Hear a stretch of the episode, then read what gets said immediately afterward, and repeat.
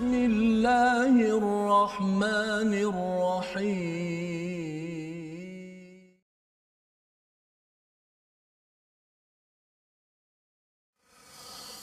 يوم يجمع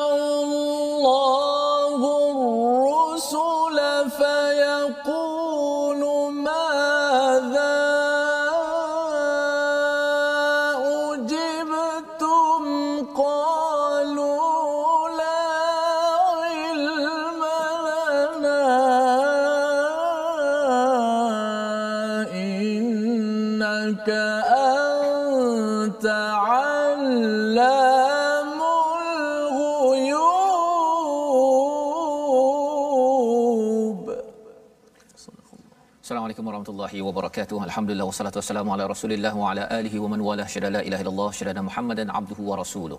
Allahumma salli ala sayidina Muhammad wa ala alihi wa sahbihi ajma'in. Amma ba'du. Apa khabar tuan-tuan dan puan yang dirahmati Allah sekalian? Kita bersyukur pada Allah Subhanahu taala pada hari yang berbahagia ini kita menyambung pengajian daripada halaman 126. Semalam kita berbincang daripada halaman 125 tentang bagaimana ya di bahagian kedua itu tentang harta waris tentang wasiat.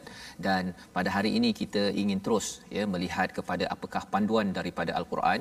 Kita sudah pun berada di hujung-hujung surah al-Maidah ustaz ya. Apa khabar ustaz Tirmizi? Alhamdulillah. Alhamdulillah ya. Kita bersyukur pada Allah SWT kita berada di hujung. Bukan maksudnya dah kita suka nak habis ustaz ya. Tetapi dapat memahami serba sedikit daripada surah al-Maidah surah yang kelima dalam al-Quran surah yang diberikan turun ketika umat Islam menang. Apabila sudah kembali ke Makkatul Mukarramah ketika peristiwa Fathu Mekah itu salah satu ayat yang turun ialah ketika Nabi mengerjakan haj wada' satu-satunya haji yang ditunaikan oleh Nabi dan turun uh, berkaitan dengan pentingnya ataupun lengkapnya Islam ini. Dan tema bagi surah Al-Maidah ini berkitar berkaitan dengan perjanjian dan ada kaitan dengan makan. Ha, jadi ini perkara yang penting. Dan mari sama-sama kita share kongsikan di Facebook masing-masing. Kita maklumkan kepada kawan-kawan agar terus dapat mengambil pelajaran daripada surah Al-Maidah ini.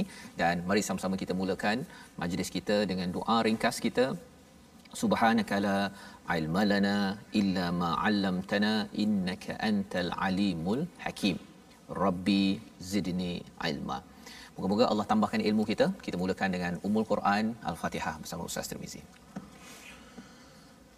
أعوذ بالله من الشيطان الرجيم بسم الله الرحمن الرحيم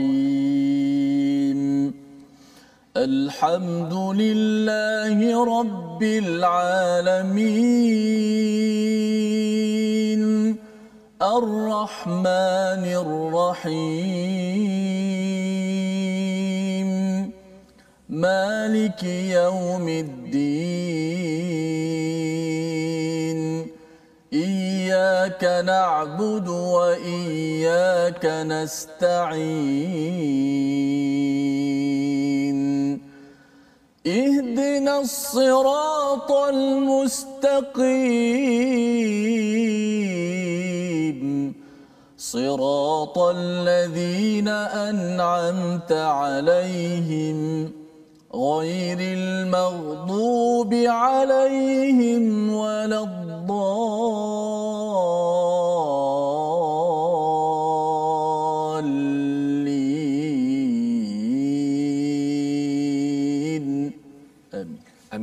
Alamin. Begitulah bacaan Al-Fatihah kita bersama dengan tuan-tuan yang berada di rumah dengan penuh semangat tuan-tuan. Membaca pada setiap hari saban hari kita membaca Al-Fatihah ini.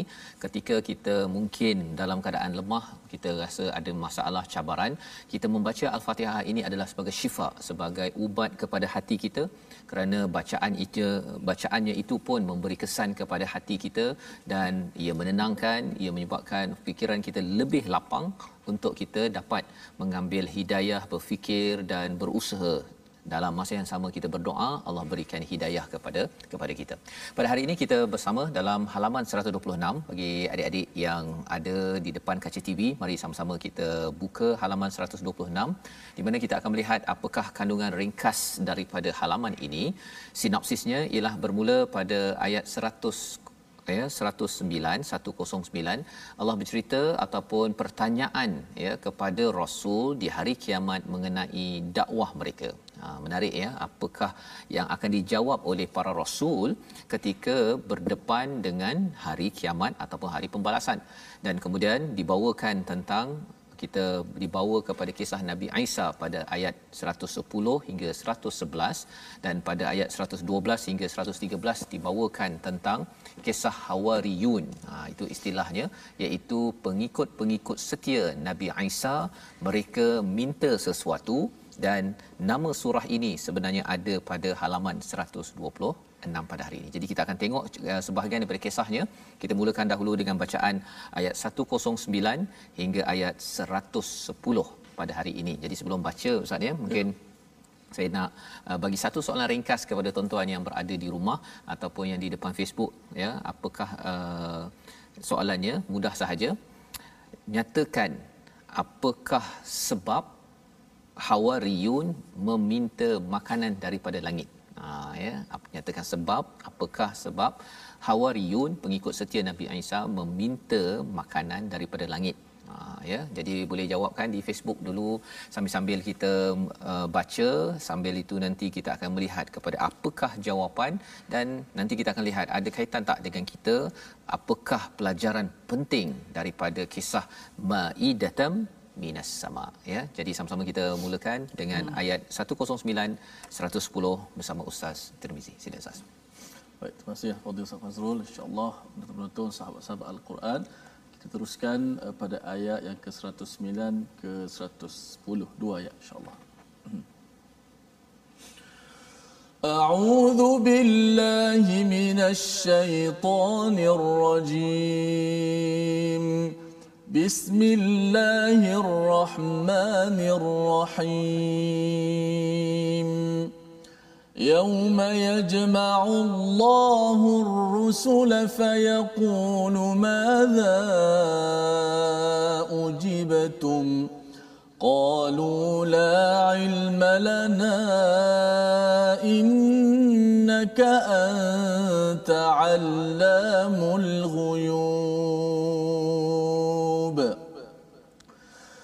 إذ قال الله يا عيسى ابن مريم اذكر نعمتي عليك وعلى والدتك إذ أيدتك بروح القدس تكلم الناس في المهد وكهلاً وإذ علمتك الكتاب والحكمة والتوراة والإنجيل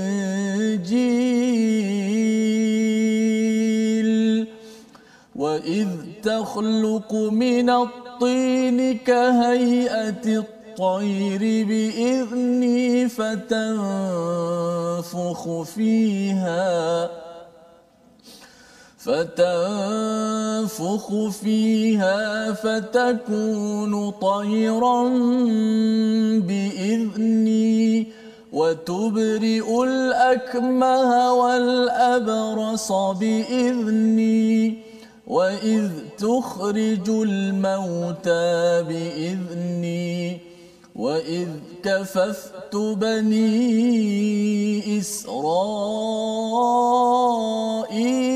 عنك إذ جئتهم بالبينات.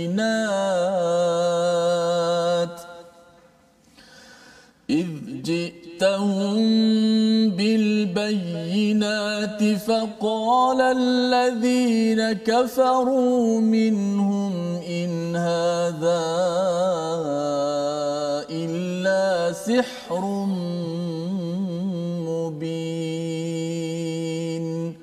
صدق الله العظيم Surah Al-Azim daripada ayat 109 hingga 110 yang dibacakan sebentar tadi. Terima kasih diucapkan pada Ustaz Mizi ya. Kita menyambung Ustaz ya. Apa kisah yang kita belajar ataupun apa panduan yang kita belajar daripada hari semalam. Uh, semalam kita berbicara tentang seruan untuk uh, kembali kepada uh, kepada Allah dan Rasul. Uh, ini adalah seruan daripada Nabi Muhammad sallallahu alaihi wasallam kepada kepada Yahudi dan Nasrani agar kembali kepada kepada Allah Subhanahu Taala. Tetapi uh, mereka kata bahawa sebenarnya uh, aba ana ya wajadna alaihi aba ana mereka kata cukuplah ya hasbuna ma wajadna alaihi aba ana dan kemudian diingatkan kalau katakan keadaan amat mencabar kita rasakan bahawa terlampau sukar untuk menentukan kebenaran. Ada panduan uh, daripada ayat yang ke-105 semalam alaikum anfusakum. Maksudnya masing-masing di kalangan kita kena bertanggungjawab dan salah satu tanggungjawab itu menunaikan janji. Itu adalah konsisten tema yang ada sepanjang surah al-maidah ini. Janjinya salah satunya berkaitan dengan harta waris tentang wasiat. Yang bersaksi perlu menunaikan tanggungjawab dengan betul dan kalau tak betul perlu daripada wali itu daripada kumpulan daripada keluarga itu uh, bangkit dua orang wali untuk memperjuangkan keadilan jadi menunaikan janji dan keadilan ini adalah satu topik konsisten di dalam surah Al-Maidah. Jadi pada ayat 109 ini dibawakan apakah yang berlaku jika seseorang itu tadi semalam kita bicara tentang orang itu sudah meninggal akhirnya semua di kalangan kita akan dikumpulkan di hadapan Allah Subhanahu Wa Taala dan kata Allah di dalam ayat 109 yaumata yajma'ullahu rusul ya ingatlah pada hari ketika Allah mengumpulkan semua rasul ya daripada awal sampailah kepada Nabi Musa, Nabi Yusuf sampai Nabi Isa dan sudah tentunya dengan Nabi Muhammad sallallahu alaihi wasallam fayaqulu madza ujibtum? Ya Allah bertanya kepada semua rasul ini ini peristiwa fast forward ataupun back to future?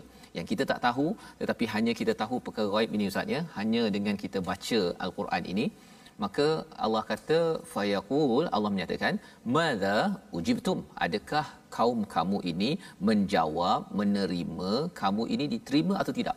Ha ya. Maksudnya ialah Allah tanya kepada nabi walaupun Allah tahu sebenarnya jawapan itu tetapi itu adalah dia kat mahkamah ustaz ya Allah uh, kalau di mahkamah kita ni mungkin hakim tak tahu ataupun uh, peguam tak tahu apa yang berlaku. Tetapi di mahkamah Allah Allah dah tahu. Tetapi kerana Allah amat adil qist yang kita nyatakan uh, pada surah al-maidah ini maka Allah datangkan perbicaraan. Termasuklah kepada para rasul. Maka apa jawapan rasul? Ha, menarik jawapan rasul ini. Qalu la ilma lana. Ya iaitu jawapan rasul kami tidak tahu tentang itu. Padahal sebenarnya kalau kita lihat dalam kehidupan kita, Nabi Muhammad sallallahu alaihi wasallam, Nabi Musa tahu siapa yang kufur, siapa yang beriman tahu. Kenal siapa Abu Bakar, siapa Abdullah bin Ubay, siapa Ka'ab bin Malik tahu. Beriman tak beriman, degil tak degil, Nabi tahu. Tetapi ketika sudah sampai ke akhirat nanti, jawapan Nabi atau Rasul ini la ilma lana ada dua perkara yang disentuh oleh Hamka dalam tafsirnya satu memang uh, para rasul ini tidak tahu hakikat sebenar apa yang berlaku selepas kepergian mereka ataupun uh, pengikutnya pergi Pasal apa? Pasal mungkin kita rasakan bahawa orang itu beriman tetapi selepas itu kita tidak tahu. Orang itu mungkin tidak beriman tetapi selepas itu kita pun tidak tahu. Jadi jawapannya la ilma lana innaka antal alimul ghuyub. Sesungguhnya engkaulah yang maha mengetahui perkara yang gaib. Inilah sikap yang baik yang ditunjukkan oleh para rasul. Yang pertama. Yang keduanya ialah dinyatakan la ilma lana ini pasal para rasul ini amat takut keadaan di hari kiamat amat gentar amat mengerikan sehingga kan tidak berani untuk ber apa pandai-pandai ustaz ya. Ha, memang rasul ni pandai. Tetapi waktu itu kerana amat takut maka kesannya mereka para rasul menyatakan la ilma lana innaka antal alamul uyub Allah sesungguhnya engkau lah yang maha mengetahui perkara yang yang gaib. Jadi ini adalah hakikat uh, apa yang berlaku di hadapan nanti. Dan kemudian pada ayat 110 itu ayat yang panjang ustaz ya mm-hmm. uh, membawa balik kita kepada ya kepada Nabi Isa. Isa ya Ibsa bin Maryam. Ya pasal orang Kristian dia merasakan bahawa nanti sampai di akhirat nanti akan bersama dengan Isa. Isa sebagai the savior sebagai penyelamat Isa adalah anak Tuhan. Macam-macam pendapat tentang Isa ini. Maka mereka merasakan bahawa Isa boleh menyelamatkan mereka. Tapi hakikatnya ialah id qala Allah ya Isa bin Maryam uzkur uzkur ni'mati. Alaik ingatlah nikmatku kepadamu kepada kedua ke, kepada walidatika ya iaitu kepada ibu kamu. Id ayyatuka bi ruhil qudus ya dengan menguatkan kamu dengan ruhul qudus iaitu jibril ya jibril membawakan wahyu dan juga memberikan maklumat kelahiran dan sampailah kepada penurunan injil itu sendiri. Apakah kelebihan mukjizat yang ada pada Nabi Isa? Dinyatakan di sini tukallimun nasa fil mahdi wa kahla. Boleh bercakap dengan manusia ketika dalam buayan dan setelah dewasa. Ha ya. Cakap dalam buayan dah satu mukjizat ustaz ya. Hmm. tapi bercakap setelah dewasa ni satu perkataan juga yang menarik. Pasal Betul. Kalau saya bercakap biasalah kita dah dewasa kan tapi di sini Allah nyatakan macam sebelum ini pun kita bincang tentang Nabi Isa dan uh, Maryam ibunya boleh makan ya boleh makan. Apa kelebihan letak ayat tersebut? Kerana nak menunjukkan bahawa dua-duanya adalah hamba Allah. Jadi dalam ayat ini bila Allah nyatakan bahawa kamu boleh bercakap ataupun tukallimun nasa fil mahdi wa kahla bercakap ketika baby ketika dalam buayan satu kelebihan. Tapi wakahla ini maksudnya Nabi Isa ini akan datang balik ustaz ya. Datang balik pasal Nabi Isa tidak meninggal diangkat oleh Allah SWT. Itu kepercayaan keimanan kita. Uh, dan akan bercakap balik sebagai seorang dewasa untuk bercakap dengan umat dan apa yang beliau akan sampaikan beliau akan mengikut pada syariat Nabi Muhammad sallallahu alaihi wasallam. Benda ni kita tak nampak tetapi kita tahu hanya bila kita merujuk pada kitab yang betul yang mukjizat yang masih kekal iaitu al-Quran. Wa id 'allamtukal kitab apa yang berlaku kepada Nabi Isa ini diajarkan kitab wal hikmah. Ya diajarkan kitab wal hikmah wat taurat wal injil. Apa kitab itu? Taurat. Dan apakah hikmah itu? Injil. Ya ha, ini diterangkan dalam bentuk yang lebih spesifik. Kitab taurat pasal nabi Isa dah bibi-bibi ustaz ya. Kecil-kecil lagi dah pakar kitab taurat. Boleh tegur lagi kepada uh, uh, ulama-ulama waktu itu yang uh, tukar-tukar isi kepada taurat dan dalam masa yang sama mendapat injil injil ini adalah hikmah sunnah pasal ia tidak membawa peraturan baru dia teruskan peraturan yang ada pada Nabi Musa dalam Taurat. Uh, Injil ini lebih kepada banyak uh, zabur, banyak pujian. Injil juga ada panduan-panduan kerohanian dalam kehidupan. Ya. Dan kemudian diingatkan kepada kita juga, ya, mukjizat ya mukjizat uh, yang berlaku pada Nabi Isa. Yang pertama ataupun yang seterusnya wa id takhluqu minat-tin ka hayati tayr iaitu dapat menjadikan mencipta daripada tanah seperti bentuk seekor burung. Biizni ha, ada perkataan biizni itu setiap kali ini banyak kali biizni biizni. Ini Betul, pasal nak ceritanya apa ustaz? Hmm. ini bukan Nabi Musa yang boleh uh, ada kelebihan itu. Ini semua dengan izin daripada Allah. SWT agar orang-orang Kristian yang menyatakan bahawa Nabi Isa ini adalah anak Tuhan sebenarnya dia manusia biasa sahaja. Ya manusia biasa tetapi dengan izin Allah boleh fatanfuhu fiha fataku nutairam biizni. Ada lagi biizni kat situ. Iaitu kamu menuyupkan padanya padanya itu ialah bentuk burung. Satu ialah bentuk burung itu pun Nabi Isa kena belajar ustaz ya. Maksudnya dengan izin Allah. Bukannya pandai-pandai je tiba-tiba boleh jadi bentuk burung ya kalau dalam contoh saya lah ustaz ya. Nak melukis gambar burung pun susah sebenarnya. Kecuali apabila diajar oleh oleh cikgu ya. Tapi hakikatnya cikgu itu dapat uh, ilmu daripada Allah Subhanahu taala. Jadi ditiupkan kemudian watubriul akmaha wal abrasa biizni iaitu menyembuhkan orang yang buta dan penyakit kusta dengan kehendak Allah banyak lagi biizni wa istukhrijul mauta mengeluarkan menghidupkan orang mati biizni wa id kafaftu bani israil anka id jitahum bil bayinat dan apabila uh, bani israil ini diberikan semua perkara-perkara itu faqala alladhina kafaru. Daripada bani israil yang ada pada zaman nabi Isa dia kata apa? Inna hadza illa sihrum mubin ha, banyak-banyak tu yang panjang-panjang mukjizat Allah bagi bagi bagi bagi bagi tu dia kata uh, sihir ya. Ha, jadi nak ceritanya apa? Betapa uh, Bani Israel ini dia memang degil ya. Uh, dah dapat bukti daripada Allah SWT mukjizat tetapi akhirnya dia uh, buat kesimpulan ini sihir je. Kalau zaman sekarang ustaz bila orang dah tengok kepada Quran ni hebat hebat hebat hebat hebat eh, ini Nabi Muhammad kot tulis. Ha, ada yang cakap begitu kan. Tapi kita insya-Allah bagi kita yang membaca al-Quran ber- makin bertambah iman kita pasal bila kita nampak okay, Nabi Muhammad tak hidup zaman Nabi Isa. Bezanya 600 tahun ustaz. Ya.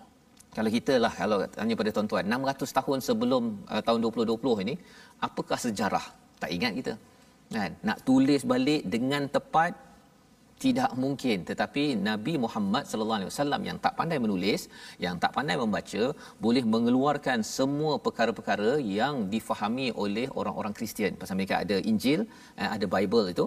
Jadi mereka boleh semak oh betul okey. Oh betul betul betul. Cuma dia tak adalah ya yang ditukar-tukarnya ialah biizni tu ustaz. Biizni itu yang tidak diletakkan pasal mereka letakkan sifat boleh uh, menghidupkan menyembuhkan semua ini terus direct kepada Nabi Nabi Isa alaihi salam. Nah, jadi itu sebabnya dalam kehidupan kita akidah ni penting ustaz ya. Akidah itu yang kadang-kadang ada orang bila dia kaitkan manusia ada uh, kekuatan uh, kesembuhan uh, dia mulalah kan dia menggunakan konsep-konsep dia percaya pada makam tertentu ataupun kalau ada alat-alat tertentu itu kalau ada kayu daripada apa bahtera Nabi Nuh. Wah sampai tahap begitu sekali Ustaz. Cabarannya ialah Nabi Nuh tu bila dia hidup kan? Dan dekat lokasi mana dan yang kayu koka itu koka yang sama dengan yang ada waktu itu atau tidak. Jadi uh, cara berfikir ini yang yang yang tidak benar ini sebenarnya ada susu galur.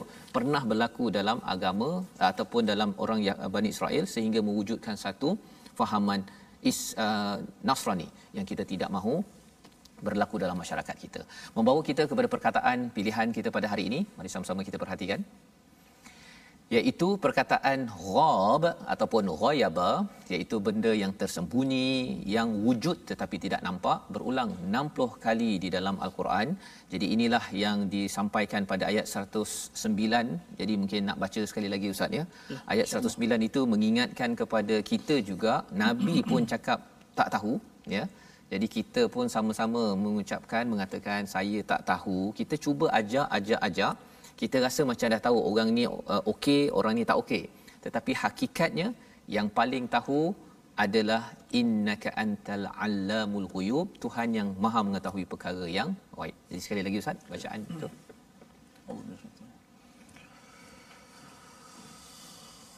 يوم يجمع الله الرسل فيقول ماذا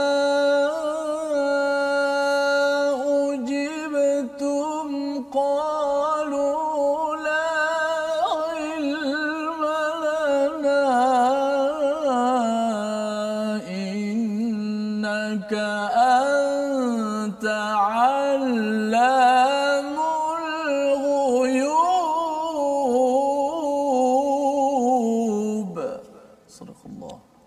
terus menyampaikan mengikut seperti rasul terus menyampaikan menyampaikan. Ada yang terima ada yang tidak. Kita tahu bahawa kita tidak tahu apa kesudahannya. Kita yakin Allah yang maha mengetahui perkara yang yang gaib kita berehat sebentar. My Quran time. Baca faham amal insyaallah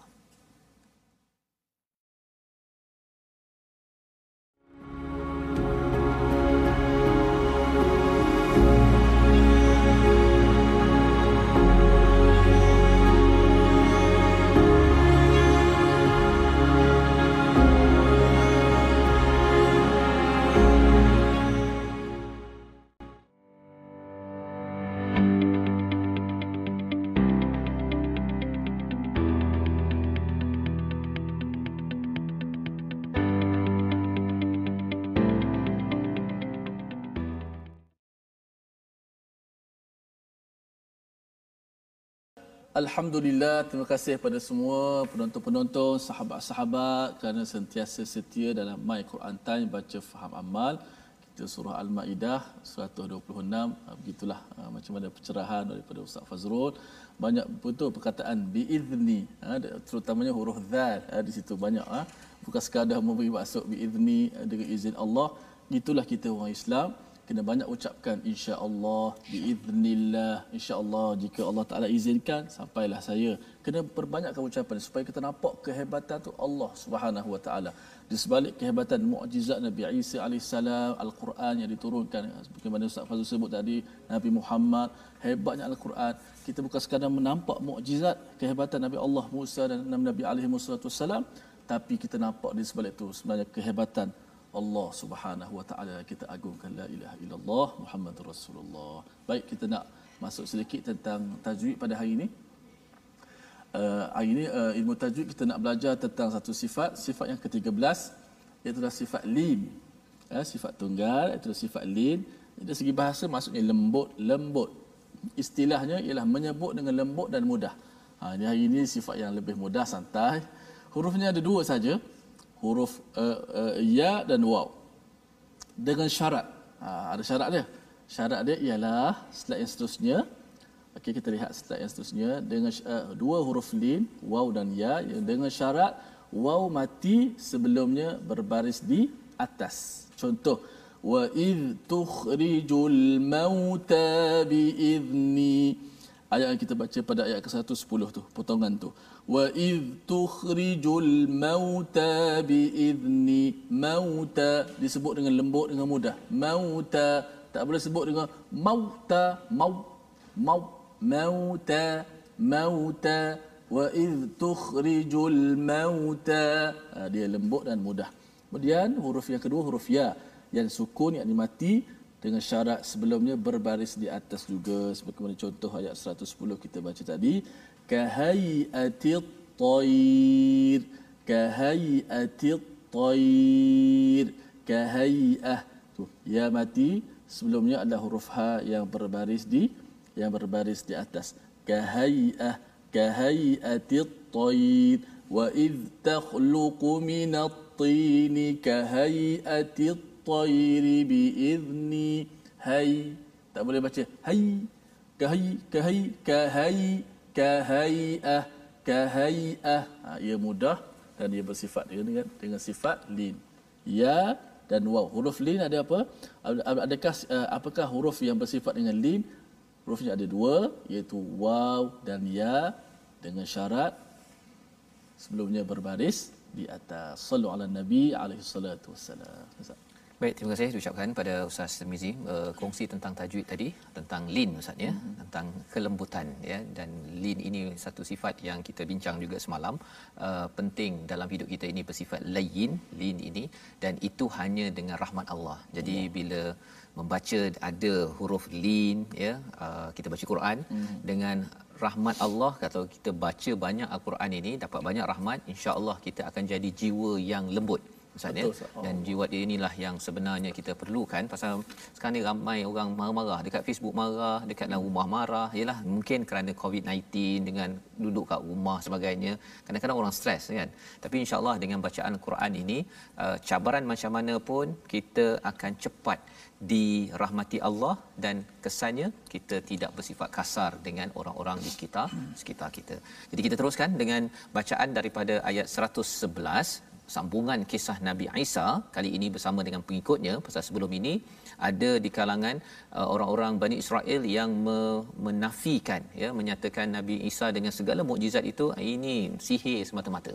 Uh, masih lagi degil tapi ada satu kumpulan yang okey maksudnya jadi kita baca daripada ayat 111 hingga 113 insyaallah. Baik sama-sama kita membacanya ayat dua dua ayat terakhir. Eh satu dua tiga ayat tiga ayat terakhir 111 hingga 113 berkenaan dengan cerita Nabi Isa, Nabi yang wajib kita imani, yang kita sayang seluruh jiwa raganya kepada Nabi Isa dan juga Nabi-Nabi alaihi wassalatu wassalam. أعوذ بالله من الشيطان الرجيم وإذ أوحيت إلى الحواريين أن آمنوا بي وبرسولي قالوا آمنا واشهد بأننا مسلمون إذ قال الحواريون ابن مريم هل يستطيع ربك؟ هل يستطيع ربك أن ينزل علينا مائدة من السماء؟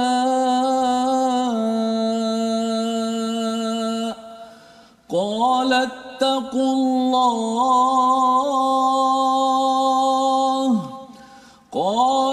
قال اتقوا الله إن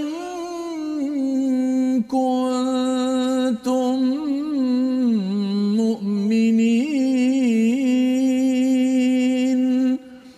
قالوا نريد أن نأكل منها وتطمئن قلوبنا ونعلم ونعلم أن قد صدقتنا ونكون عليها من الشاهدين. صدق الله العظيم. Surah Al-Azim itulah bacaan daripada ayat 111 hingga 113 menyambung kisah tentang Nabi Isa alaihi salam. Kalau kita perasan ustaz ya di hujung uh, surah An-Nisa ada cerita tentang Nabi Isa. Hujung surah Al-Maidah juga ada kisah Nabi Isa. Jadi maksudnya surah Isa dan surah Al-Maidah ini dia adalah pasangan. Ya kalau ada ulama daripada uh, Pakistan Islahi dia menyatakan ada surah-surah dalam Al-Quran ini ada pasangan Baqarah dengan Ali Imran, kemudian Nisa dengan Maidah dan seterusnya nanti kita akan berjumpa pasangan-pasangan di mana isinya tidak sama ya tetapi ada talian perkaitan tanasub di antara satu surah dengan surah yang yang lain.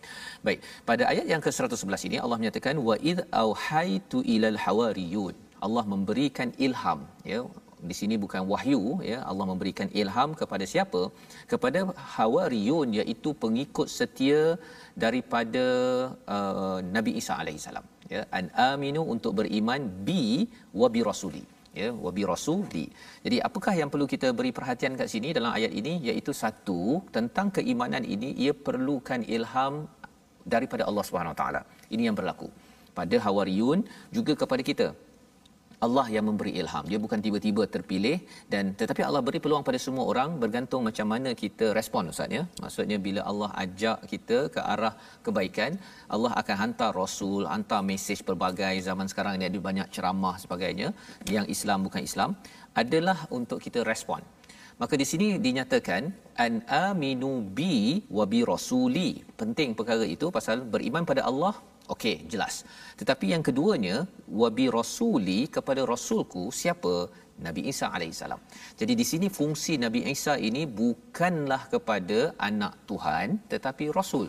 Ini yang dijelaskan dari daripada ayat yang ke-111 qalu maka apa balasan? Ha, menarik ini balasan daripada hawariyun pasal di dalam agama Kristian uh, mereka gunakan istilah dalam bahasa Inggeris disciple ustaz ya. Uh, pengikutlah pengikut setia ini. Jadi uh, mereka menyatakan bahawa pengikut setia mereka inilah yang mengasaskan Kristian. Tapi kalau kita tengok sejarah Kristian ini bukan diasaskan oleh Nabi Isa. Dia wujud 300 tahun selepas Nabi Isa diangkat itu dia dijadikan satu institusi agama oleh kerajaan Rom pada waktu itu maksudnya selepas 300 tahun. Ya selepas 300 tahun. Jadi Kristian ini baru. Dan ajarannya pun adalah daripada uh, Bible Injil yang telah ditukar oleh uh, kia ulama lah ya 300 tahun selepas itu dalam kerajaan Rom. Jadi itu sejarahnya untuk kita faham bahawa Kristian ataupun Nasrani ini bukanlah yang dicipta oleh Nabi Isa dan kawan uh, Hawariyun ini membalas amanna kami beriman washhad bi annana muslimun. Ha ini menarik perkataannya kami bersaksi sesungguhnya kami ini orang Islam. Kami ini berserah. Ha kan? Uh, nak ceritanya apa? Ceritanya agama Islam sekarang ini bukanlah terpisah daripada Hawariyun. Mereka juga beriman kepada Tuhan yang satu dan beriman pada Tuhan yang sama kepada orang-orang Bani Israel ketika bersama dengan Nabi Musa. Sama ya kita ada susu galur daripada Nabi Ibrahim jadi orang dulu Islam zaman Nabi Isa Islam pada zaman Nabi Musa Islam pada zaman ini namanya adalah Islam.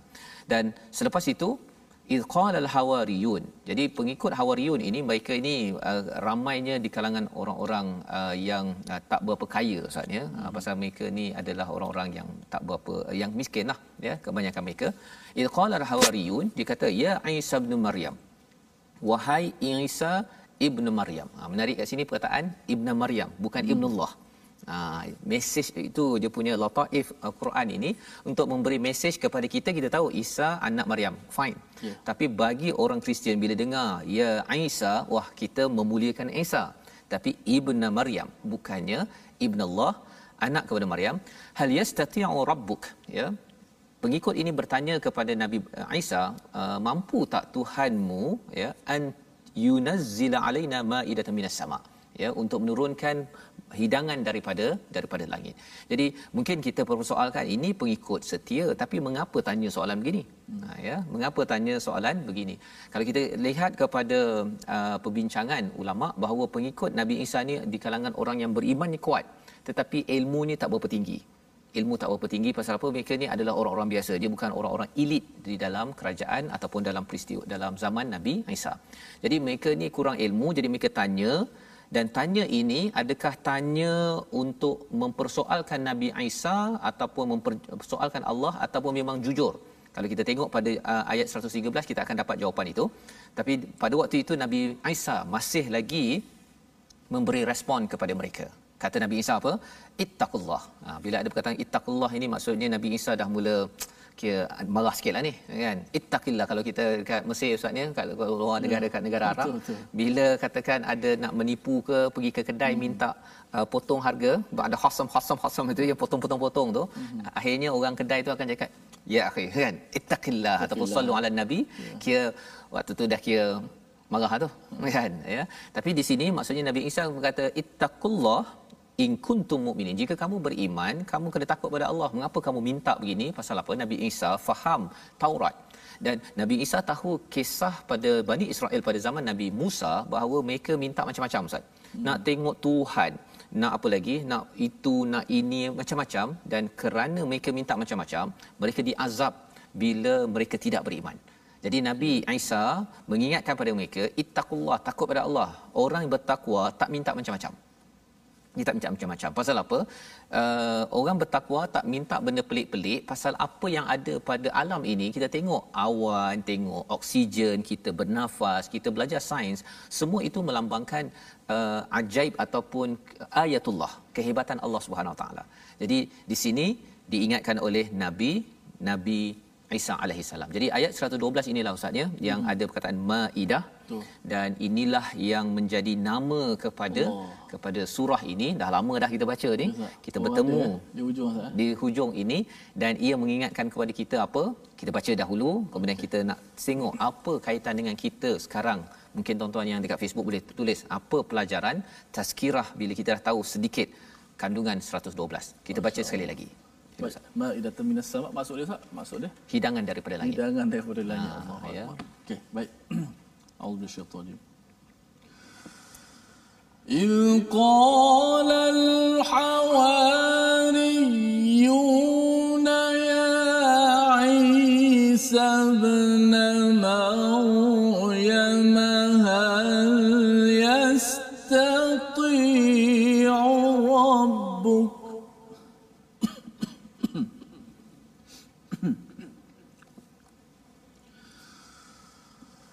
هل يستطيع ربك أن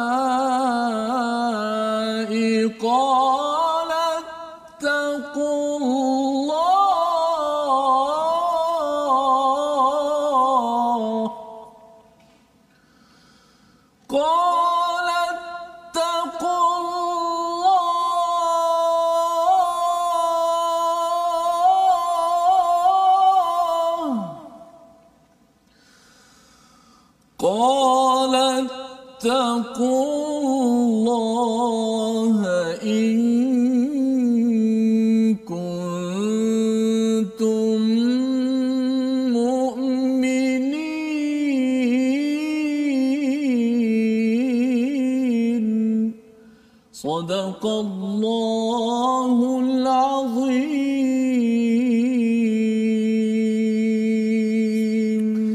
Surah Al-Azim itulah eh, daripada ayat 112 Ustaz ya. 112 ini mengingatkan kepada kita bahawa walaupun pengikut Nabi Isa ini memang pengikut setia tetapi kerana ilmu mereka itu mungkin terhad maka mereka memohon untuk mendapat satu tambahan. Ha, tadi dah banyak dah mukjizat yang ada pada Nabi Isa tapi minta lagi satu perkara yang pelik iaitu maidatam minas sama. Ya. Jadi pada waktu ini Nabi Isa mempersoalkan ya mempersoalkan kepada mereka atau mengingatkan kepada mereka ittaqullah ya takut pada Allah pasal apa pasal makin lagi kita banyak dapat nikmat Allah memberi amanah lebih besar itu poin yang kita boleh ambil daripada ayat 112 ini. Maksudnya kalau tuan-tuan ada kereta, ada rumah, ada anak yang tidak ada masalah, sebenarnya tujuannya ialah Allah beri pada kita untuk kita gunakan berjuang di jalan Allah seperti mana Nabi Isa dan juga Hawariyun. Dapat lebih kena berjuang lebih. Ya kalau mungkin ada di kalangan uh, tuan-tuan ya saudara-saudara kita mungkin anaknya itu mungkin sakit dia perlu lebih masa di rumah. Jadi mungkin dia tidak dapat berjuang pergi tolong orang lain di luar rumah. Tetapi kalau dalam rumah kita memang semuanya okey dah settle sudah tenteram kita tidak boleh sekadar duduk di dalam dalam rumah uh, happy go lucky bergembira kerana apa kerana Allah akan bertanya Allah akan menghukum kepada orang yang tidak menggunakan nikmat lebih fadal daripada Allah untuk membantu orang orang lain. Maka jawapan daripada pengikut Nabi Isa ini apa? Qalu nuridu an nakula minha. Kami memang nak makan daripadanya ustaz ya. Hmm. betul-betul pasal mereka ni bukan orang kaya-kaya pun. Satu. Kedua, wa tatma inna qulubuna. Ya, memang nak tenteramkan hati kami. Jadi ini sebenarnya ada asas juga sebenarnya dalam sejarah iaitu Nabi Ibrahim bila tanya tentang apa uh, burung kan hmm. macam mana uh, kaifatuhil mauta. Uh. Jadi is okay untuk bertanya tetapi syaratnya ialah apa untuk mengetahui kebenaran. Uh, perkara ketiga kata uh, Hawariyun itu wa na'lama an qad sadaqtana iaitu kami mengetahui sesungguhnya kamu bercakap benar dan mengetahui kebenaran wa nakun alaiha minasyahidin. Dan kami akan menjadi orang-orang yang menyaksikan. Betul-betul kami akan ikut ya. Itu yang dibuat oleh Hawariyun. Jadi berbeza sikit dengan uh, kisah Nabi uh, Isa Bani Israel. Mereka minta benda pelik pasal mereka uh, bertanya banyak uh, pasal nak mengilat nak mengelak kan? Uh, warna apa umur berapa nak sembelih lembu tu pasal mereka tak nak buat. Yang ini mereka tanya minta ni kerana nak menjadi orang yang bersaksi kepada Allah taala menambah ilmu mereka seperti nabi nabi Ibrahim. Jadi ini adalah pelajaran yang kita boleh ambil ya secara ringkas kita boleh lihat di dalam uh, resolusi kita secara keseluruhan. Mari sama-sama kita perhatikan iaitu apa yang kita lihat sebentar tadi ataupun di atas uh, uh, gambar di atas skrin itu ialah tentang peristiwa ya situasinya berkaitan dengan uh, rasul yang menyampaikan risalah ya. Dan bila bercakap tentang rasul yang menyampaikan risalah ini kita nampak bahawa nabi tidak tidak tahu ya bila ditanya oleh Allah Subhanahu Wa Taala. Dan lebih daripada itu kita nampak di sebelah kanan atas itu bercakap tentang uh, ada orang yang boleh nampak ya uh, ataupun yang boleh bangkit daripada daripada kematian itu itu adalah antara mukjizat yang berlaku yang di, uh, bersama Nabi Isa Ustaz ya. Dan kemudian di bawah kiri itu hawariyun mereka diilhamkan untuk untuk beriman kepada Nabi Isa berbanding dengan Bani Israel lain yang tidak pun memberi perhatian malah menggelarkan Nabi Isa ini membawa sihir dan di sebelah kanan bawah itu bercakap tentang sky food. Ha ya maidatan minas sama iaitu hidangan daripada langit ya bukannya untuk sekadar nak uh, lawan Nabi Isa tetapi untuk watau inna qulu buna ya untuk menenangkan hati. Kerana hati kita ni iman dah ada. Nabi Ibrahim ada iman tetapi dengan ilmu itu dia akan menambah lagi ketenangan dalam kehidupan kita itu sebabnya kita belajar al-Quran ini kita beriman pada Allah tapi kita belajar ilmu-ilmu ini akan membawa kita kepada iman yang lebih mantap. Inilah resolusi yang kita ingin sama-sama ambil daripada halaman 126 sama-sama kita saksikan. Yang pertama, baiki iman kepada Allah dengan menghargai kepada kepada mukjizat yang ada. Yang ada pada zaman ini Al-Quran yang tuan-tuan baca. Yang kedua, selalu berserah diri kepada Allah sebagai tanda keimanan. Itulah yang berlaku kepada Hawariyun. Itulah juga yang berlaku kepada kita. Apa saja Allah beritahu di dalam Al-Quran, kita serah diri, amalkan. Itu namanya Muslimun. Dan yang ketiganya, apabila nikmat diberi, selalu hargai dan makin kuat berjuang.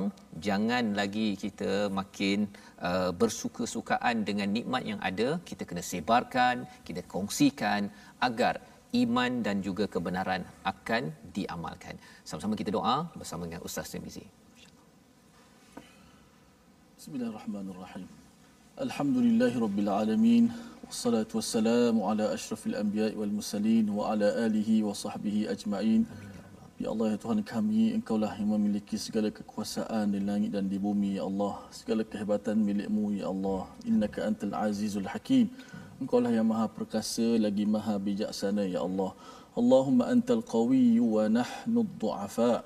Ya Allah engkau lah yang maha kuat dan kami lah yang lemah. Antal ghani wa nahnu fuqara. Engkau lah yang maha kaya. Engkau lah yang maha kaya dan kami lah yang maha faqir ya Allah. Ya Allah engkau lah pemilik langit dan bumi ini. Ya Allah bila kekuatan kepada kami. Ya Allah untuk kami beramal dengan isi kandungan Al-Quran dan sunnah Nabi-Mu. Ya Allah Ya Allah ampunkanlah segala kesalahan kami. Ya Allah jadikanlah kami umat pengikut Nabi Muhammad sallallahu alaihi wasallam yang setia yang sentiasa mengamalkan sunnahnya dengan betul ya Allah. Ya, ya Allah ya Tuhan kami ampunkanlah segala kesalahan-kesalahan kami. Bila kekuatan kepada kami ya Allah. Ya. untuk terus kami hidup dengan aman dan damai dengan melakukan perkara-perkara yang diridai olehmu ya Allah. Amin ya rabbal alamin. Walhamdulillahi rabbil alamin Amin ya rabbal alamin. Terima kasih diucapkan pada Ustaz Bizi dengan doa yang dibacakan sebentar tadi untuk sama-sama kita mengambil pelajaran, kita berdoa mohon Allah pimpin kita dengan segala mukjizat pada Nabi Isa Bani Israel tetap degil tetapi kita harapnya dengan mukjizat yang masih kekal sampai sekarang Al-Quran menyebabkan hati kita makin lembut dan inilah yang kita ingin sebarkan dalam tabung gerakan al-Quran. Satu usaha untuk kita sama-sama menyebarkan intipati mukjizat dalam al-Quran. Kita laksanakan pendidikan program-program di pelbagai lokasi sama ada di peringkat digital ataupun di peringkat di peringkat ground ya. Ketika ada peluang nanti bersama dengan tuan-tuan tuan-tuan boleh menyumbang dengan uh, nombor yang tertera sebentar tadi. Insyaallah kita bertemu lagi pada jam 5 petang pada jam 10 malam dan juga 6 pagi. Rancangan ini dibawakan oleh Mofas yang mendoakan semua di kalangan kita. Sama-sama kita berdoa menjadi orang Islam yang menyerah kepada kebenaran dan mengajak semua manusia kepada kebenaran yang sama. Bertemu lagi my Quran time baca faham aman insyaallah Thank you.